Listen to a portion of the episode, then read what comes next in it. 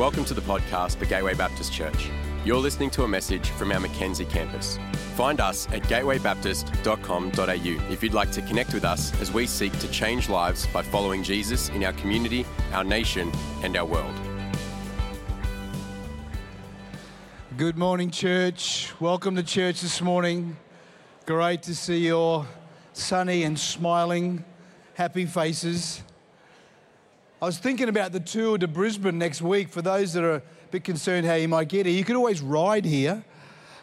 I, would love to look out and see like half the congregation in Lycra as we. Uh... no, I'm, I'm kidding. I actually wouldn't want to look out and see that whatsoever.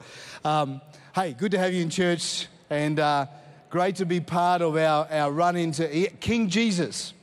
You know, we're speaking about King Jesus. You know, it's just one of the great subjects to be able to focus on as a church and open the Bible in and really celebrate as we move towards Easter. You know, as Susan said, it's the pinnacle. It really is the part of our faith that we look to and we celebrate. But this morning, what I'd love to do is just set a slightly bigger context for Easter. You know, sometimes I think we reduce this gospel story, the good news story, simply to the death and resurrection of Jesus. And it's not that that's not important. Of course, it is critically and wonderfully and extravagantly important in the story of the gospel. But God has a bigger plan for us. And the cross of Calvary and the resurrection of Jesus was all about accomplishing the bigger plan, the greater dream that God has always had in his heart to us. And I believe that God this morning wants to tap us on the shoulder and open our eyes to the, a broader narrative, something bigger, so that as we come to Easter and as we begin to put ourselves in that, that road towards the cross and then the resurrection story of Sunday, we can step back a little bit and say, God, I can see what you are doing. I see the love that you had towards us. And something in our hearts is just gets warmer and closer to God as we do that. So let's, let's look at that this morning. We're going to open the Bible a fair bit today. I hope that's okay with you. We're going to, you know, if you can't open the Bible in church, where can you open the Bible? So we're going to, we're going to go through a bit of scripture this morning as we look at this whole story and maybe in a slightly different context. You know, one of the things that, that I believe that the human heart aches for is freedom and liberty.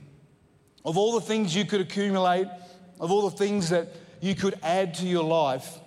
And people spend their life trying to accumulate things, have experiences, form relationships. We try to stuff the wardrobe of our life full of things that we hope will bring us a sense of freedom and liberty. We want the inner peace that comes from some of these things. We, we look at the creation, but the challenge is we place the creation where we should place the Creator.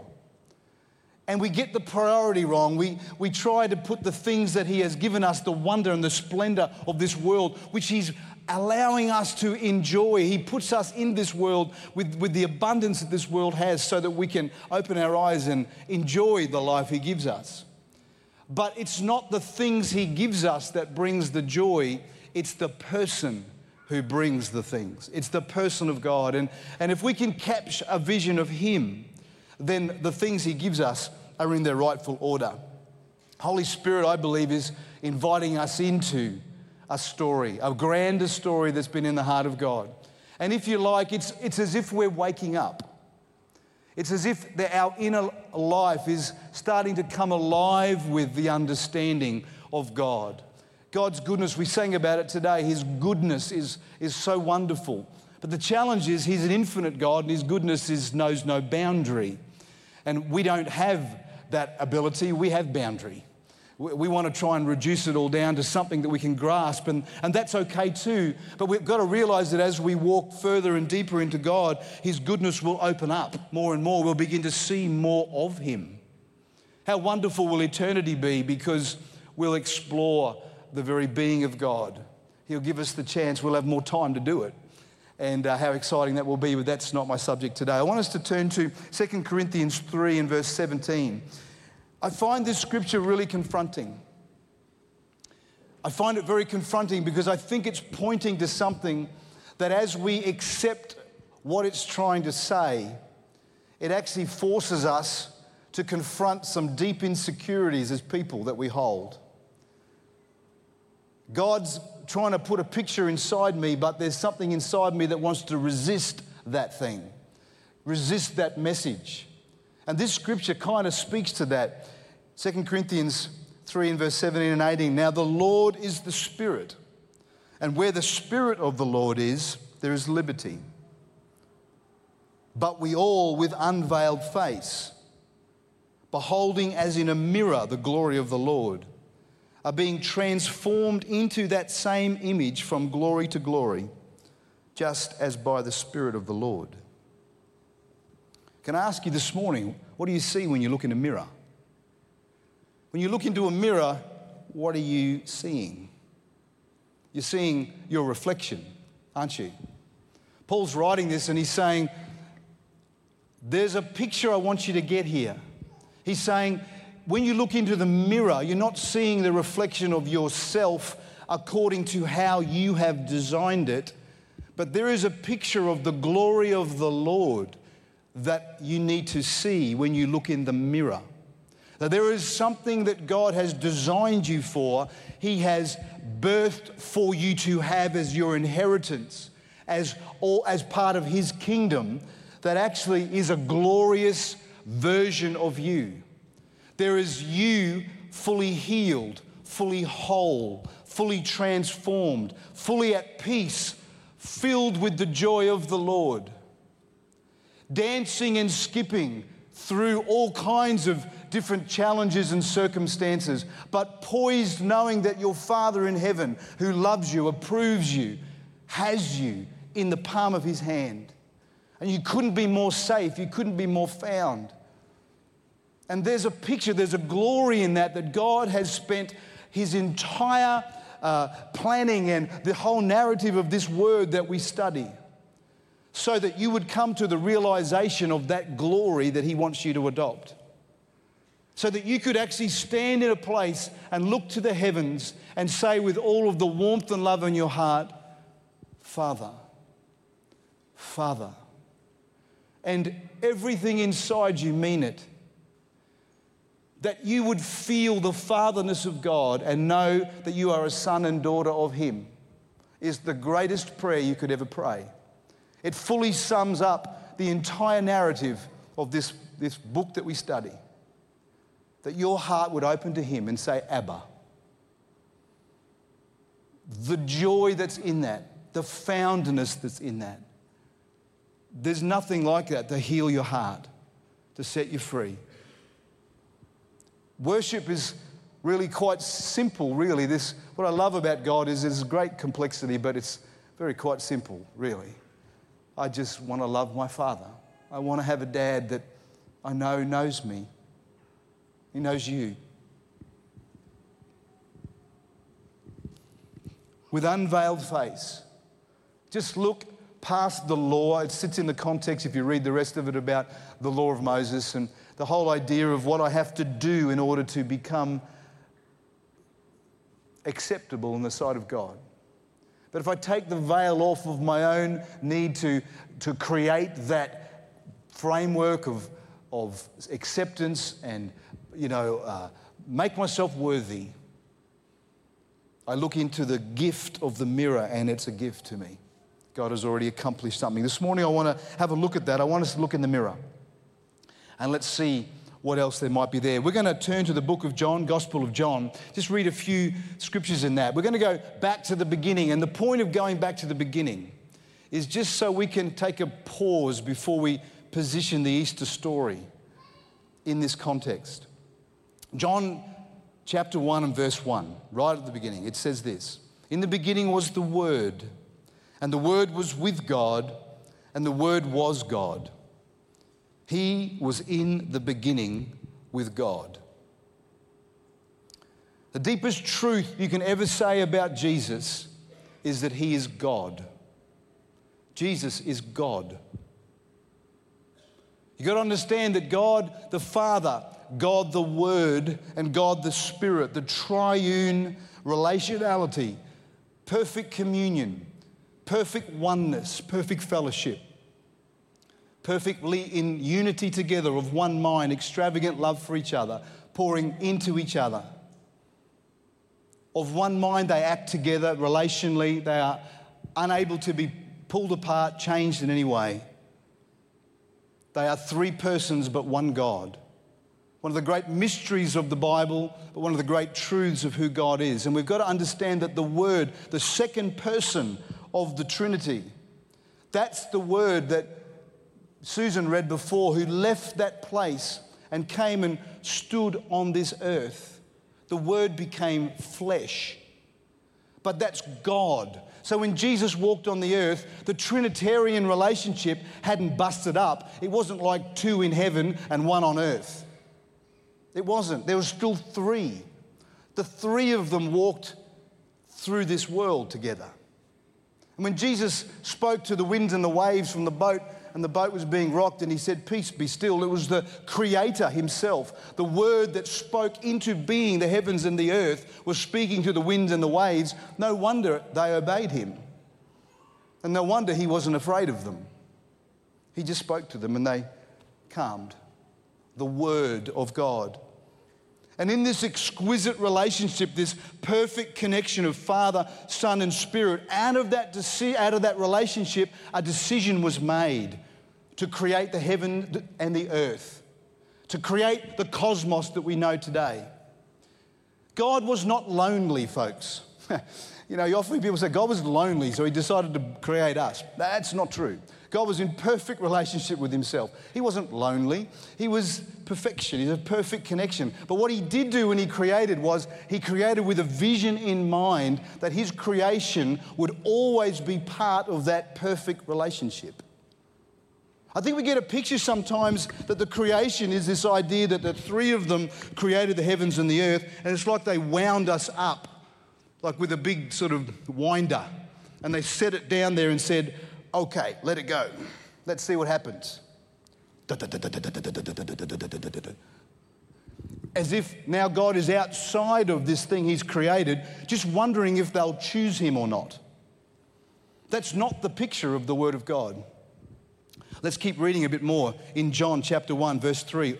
All things were made through Him. Who? Jesus. And without Him, nothing was made that was made.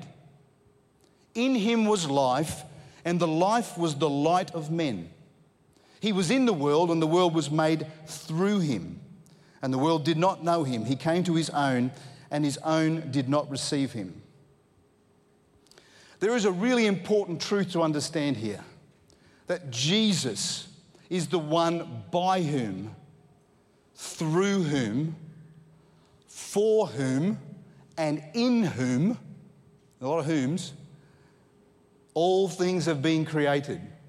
In other words, the whole shooting match came out of his word and is upheld by the word of his power. So, whether or not a person knows God or not, they exist because they sit in Jesus. Now, they may not be aware of the Lordship of the Savior of the world and who He is, but they cannot have existence unless Jesus said it can be so. God has to ordain it. So life is a gift from God. Jesus created it, Jesus upholds it, and He is forever God. So the world is, exists today because the hand of the grace of God says it can.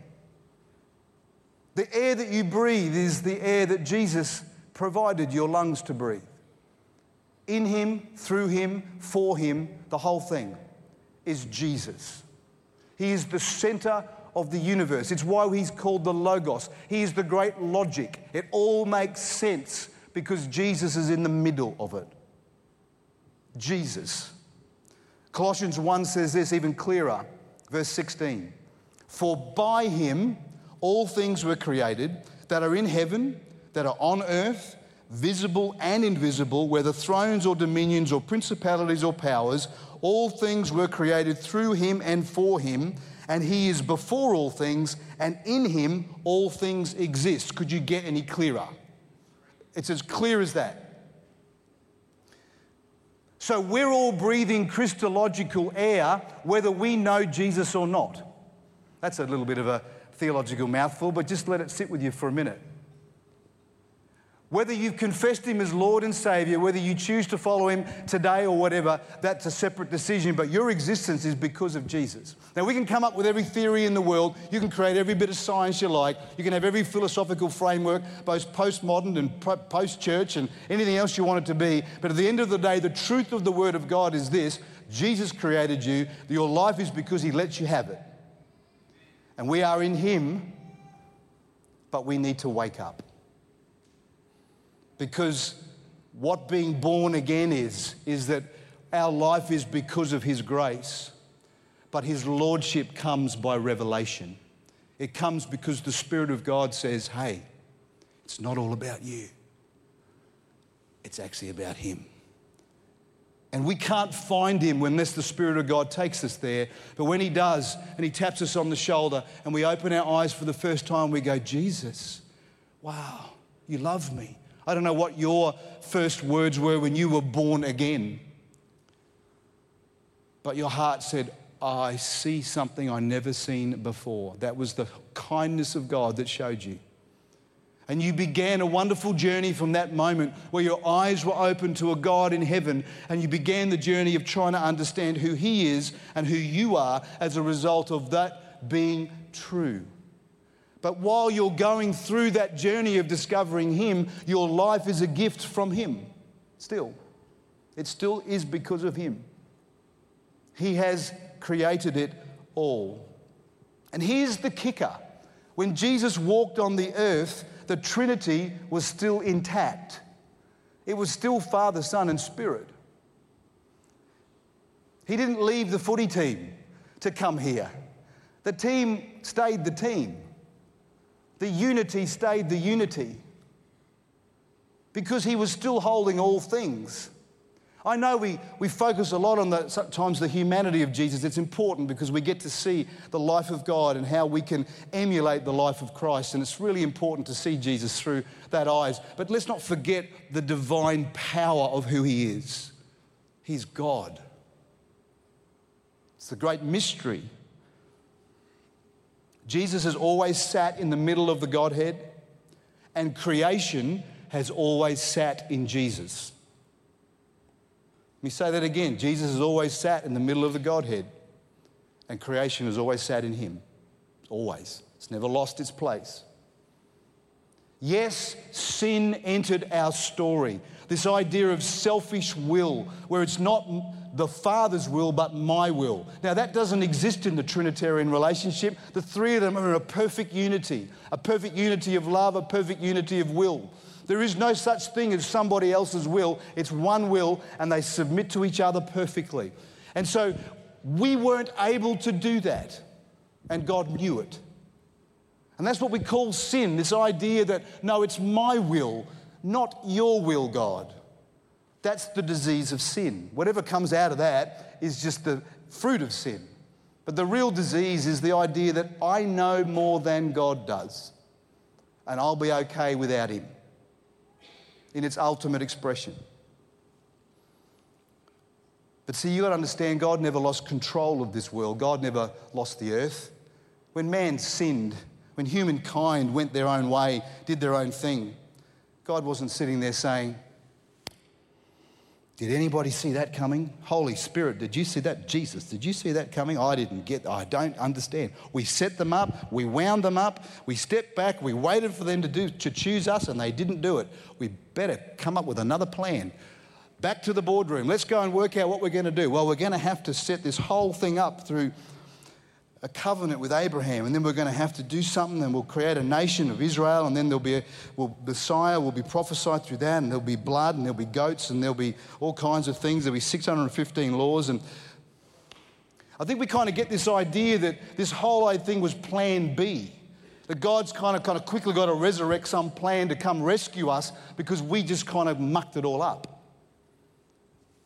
That's so not what God did. Let's look at this, can we please, in Ephesians chapter 1 and verse 3. It's a stunning piece of scripture. Ephesians 1 and verse 3. I often say to our GMS students, I hope this never comes to this day, but if anybody ever says to me, you can't have Bibles anymore, I'm going to very quickly rip out Ephesians and stuff it in my back pocket. It's going to be the one book that I'm going to keep one way or the other. Blessed be the God and Father of our Lord Jesus Christ, who has blessed us with every spiritual blessing in the heavenly places in Christ, just as He chose us in Him. Just as who's He? Just as the Father chose us in Him, the Son, before the foundation of the world. Wait a minute. Before the foundation of the world, before there was let there be light, there was a choosing that happened in God. God had already purposed in the Father's heart that the Son, the Word, would become flesh. There was going to be a visitation from God. God was going to join His creation and He was going to ensure that we never lost the unity between ourselves and Him. None of this was put to chance. This was a plan in the heart of God before the foundation of the world that we should be holy and without blame before Him in love. God has a dream for you that you are holy and without blame before Him in love. Not when you die and go to heaven, but now. Now there is a vision from God, there is a declaration in the Spirit over your life right now. The price has been paid, sin has been rolled back. There is nothing more to do.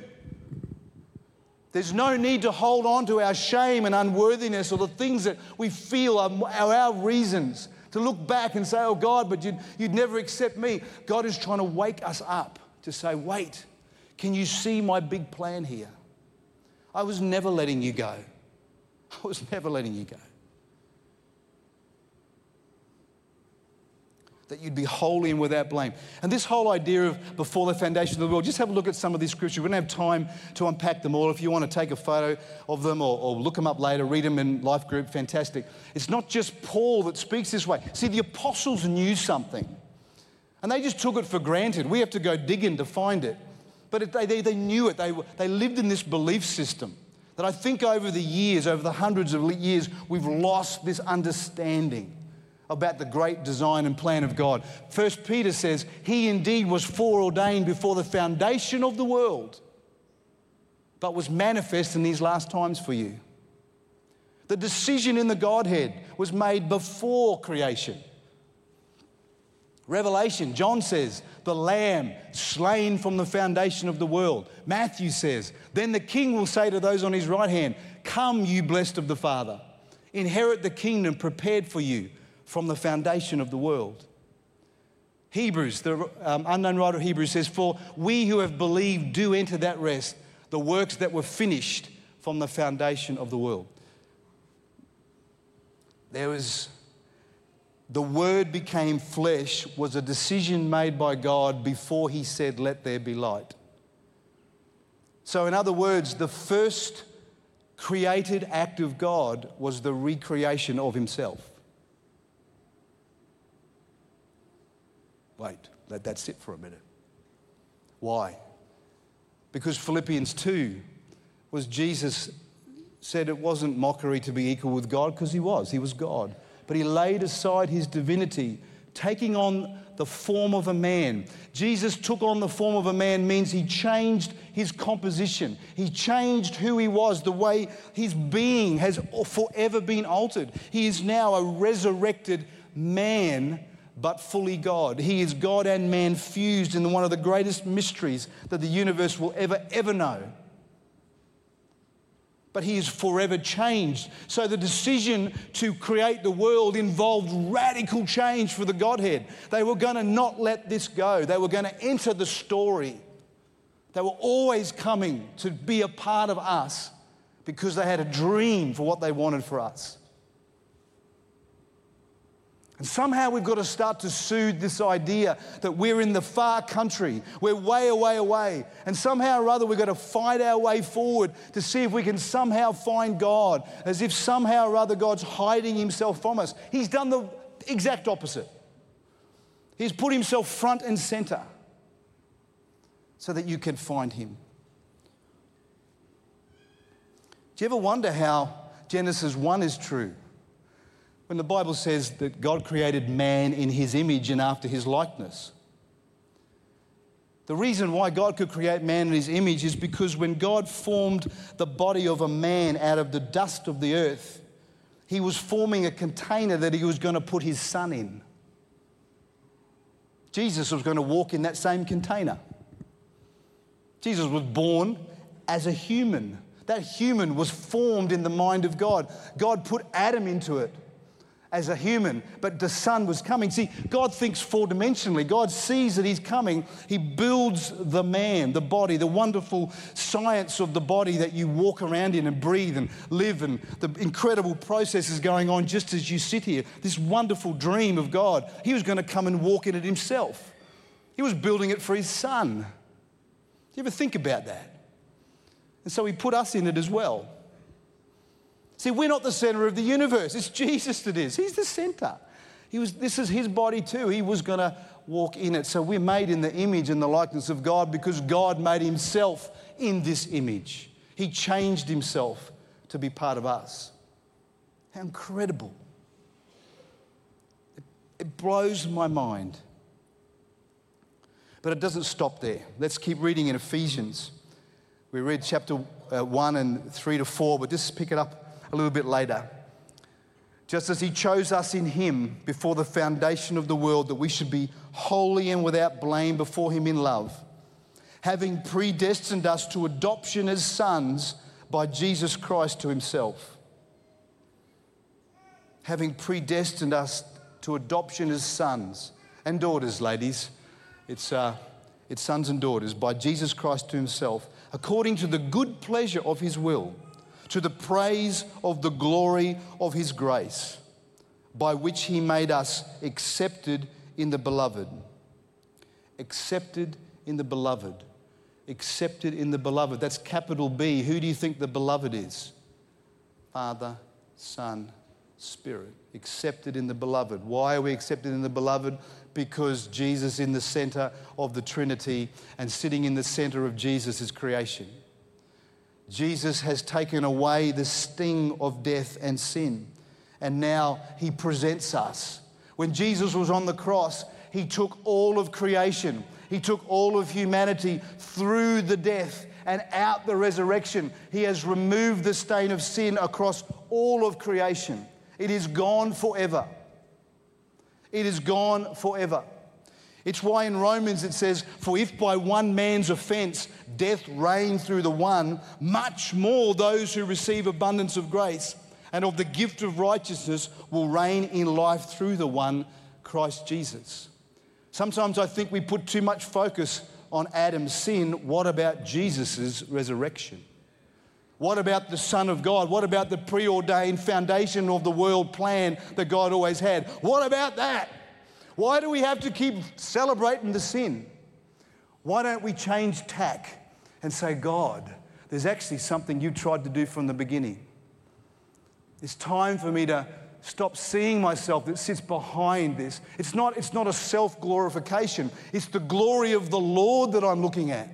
It's the glory of the testimony of Jesus. It's the price that He paid. But I look into the mirror and I see a reflection back of the design of God for me.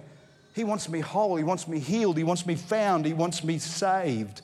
He wants me declaring the simple words Abba, Father. That's all he wants. Abba, Father, your will be done. Abba, Father, your will be done. That's the dream of God. We should all have t shirts that we walk around with that just says, Abba, Father, your will be done. There it is. That's what God has built this whole thing for that you would say that and mean it. How glorious. How glorious. It's the truest of all truths. It's what it means to worship in spirit and truth. The day is coming, Jesus said, and now is, that they won't just come to a mountain to worship, they'll worship me in spirit and in truth. The Holy Spirit crying out, Abba, Father, in your heart to Him. That's true worship. I love this prayer that Jesus prayed. You know, we often call the Lord's Prayer, And, it's traditional, and I'm not here to change tradition in five minutes, but you know, the Lord's Prayer, Our Father who art in heaven, that, you know, in Matthew 4, and we say, well, that's the Lord's Prayer. That was Jesus teaching us to pray. That's our prayer. The Lord's Prayer, I think, is his high priestly prayer in John 17.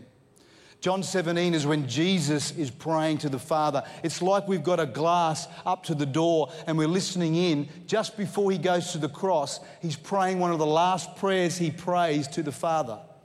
And out of that, you're hearing the truest, cleanest expression of the purpose of why he was on the earth. Because he's going to the cross to finally accomplish it. And so he's praying, Father, I'm placing my hand in your hand. We're about to finish this thing. The thing that we began before the foundation of the world, the dream that was in your heart, Father, we're about to finish it. And this is what he prays John 17, verse 20. I do not pray for these alone. He was talking about the disciples that had all fallen asleep but also for those who will believe in me through their word. That's you and I. That they all may be one as you, Father, are in me and I in you. That they also may be one in us. That they may be one in us. That the world may believe that you sent me and the glory which you gave me, I have given them. Remember the mirror that you've got to look into? That's the glory that He's given us. The, the glory that causes us to lift our chin from our insecurities and inferiorities and our mythologies and the words that we want to tell God about how unworthy we are when He is screaming back to us something else that they may be one just as we are one, I in them, you in me, that they may be made perfect in one, and that the world may know that you have sent me and have loved them as you have loved me. Father, I desire that they also, whom you gave me, may be with me where I am, that they may behold my glory which you've given me. For you loved me before the foundation of the world. There's that statement again. O righteous Father, the world has not known you, but I have known you, and these have known that you sent me. And I have declared to them your name, and will declare it. And get this last bit that the love with which you loved me may be in them. That the love with which you loved me may be in them. What would it feel like to really feel the love of the Father as Jesus felt the love of his Father? Because if that's not what we're aiming at, then why is Jesus praying that? Is Jesus putting out an idea that's too far to reach, that's beyond human comprehension to frustrate us, to give us futile goals to aim at? Or is the lover of our soul directing us towards the very thing that will heal us, body, mind, and spirit? Is he giving us the key to our unified life with God that quenches the inner desire and gives us the liberty and peace that we've always wanted? I think the latter. I think that's why he prays it. He wants us to hear it. How many times did you hear Jesus say when he was praying in public, Father, I don't need to pray this for my sake, but I'm praying it so they will hear and they will believe. And Jesus prays this prayer so that we know what the goalposts are. That the love with which you loved me may be in them and I in them. Folks, this is our healing moment. This is the moment where we get healed. Because when we feel the love of the Father, something shifts in here. I'm no longer an orphan, I'm no longer outside. My sin does not define me. My past will not dictate my future. The hope of tomorrow. Hope. Hope. This is why the Holy Spirit's trying to wake us up, because we're standing in this incredible moment. Our existence is because God lets us be there. We are breathing Christological air. I'm alive because God says I'm alive. Now He wants me to wake up and go, Oh, Father, because I'm already, I'm positioned near him. I'm positioned because of him. Now, as his words become alive in me and I abide in him, I start to breathe in and out now a new kind of relationship. I'm starting to see myself in a different calling. I start to see the inheritance that spiritually it's there. It's why Paul can say you've been blessed with every spiritual blessing because you've got the fullness of the Godhead that's backing you, that's saying, Come. Come, sit, let's talk. Let's break bread together. Why is it so hard? What is it inside us that seems to recoil when we hear this? There's a part of us that, that says, and if it's anything, your heart's like mine, it goes, yeah, God, I just, how, how do I get there? How do I get there?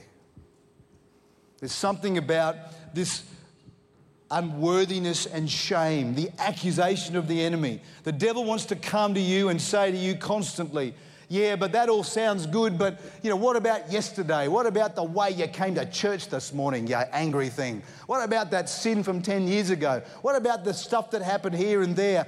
Nobody else knows, but I, I saw it. Look at you, prancing around like you're kind of holy and there. I know how filthy you are. And the accuser speaks out of our heads, and something inside us that wants to do better goes, Yeah, uh, uh, oh, I feel so unworthy. That sin is so heavy on me. And we put our eyes into our flesh rather than lift our eyes by faith and see the story of God and take hope. Lift our head and say, Hang on a minute, I am not born for that. I am a son of God. Get behind me, devil. Your accusation is flawed because Jesus is King. He is King Jesus. My story is his story, and his story is my story. He is my big brother. He is my Savior and King. He is my Redeemer. He is the one who has gone before. He is the firstborn of many brethren. He is the one in whom, through whom, and for whom all things are created. And I belong to Him. Yeah? When we focus on our sin, we put ourselves in the middle of the story again. What if we flip it and put Jesus in the middle?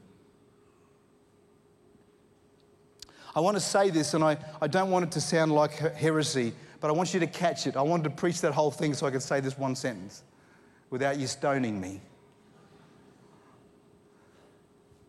We often say, and I've said it from here, so please, you know, I want to invite Jesus into my heart. And I understand why we say it. But the truth of this story is not that I invite Jesus into my heart, it's that he invites me into his life. I get invited into his life. He is the one through whom and for whom is all things. I join him in his story. And I sit with him because he said it's okay. And he says, Come boldly to the throne of grace. Come talk to my Father like I talk to my Father. Come walk with my Father like I walk with my Father. Come join me in my story. It's easier to say, oh, Jesus, come into my heart. I understand what we mean. And I think we should keep asking people to do that. But for the more mature here, we should understand what we're really doing. I'm joining him. Huh. Because I'm not the center of the universe, he is.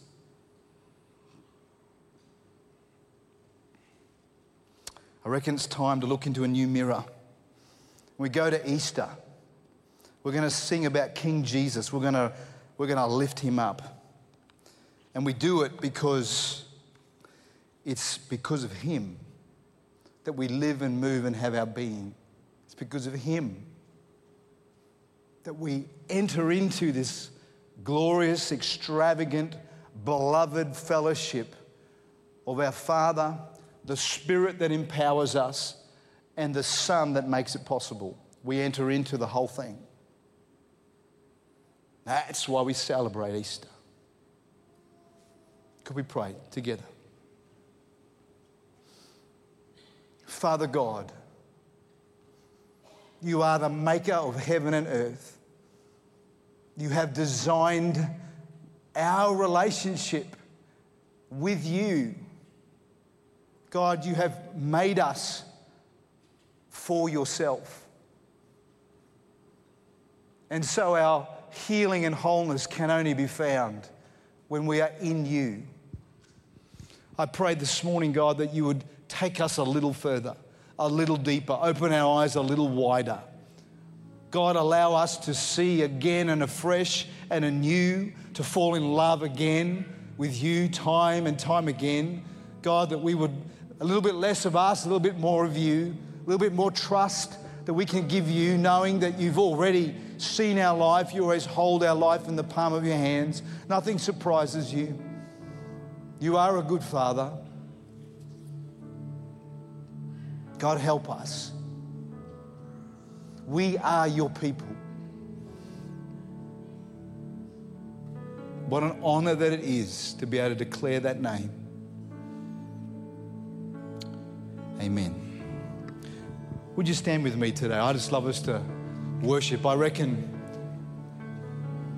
the only response, I think, to the extravagance of God is to love Him. And it's really all He wants. Not because He needs it, but because it's good for us to worship Him. And He knows the best thing for you is to worship Him. God is not egomaniacal saying, I need worship. He looks at you and says, You need worship because it'll be the very thing that heals you. That's why He says, Do it. So this morning, come on, let's, let's lift this roof. Let's sing the declaration of this song. Let's worship Him. We hope you've been blessed by this message.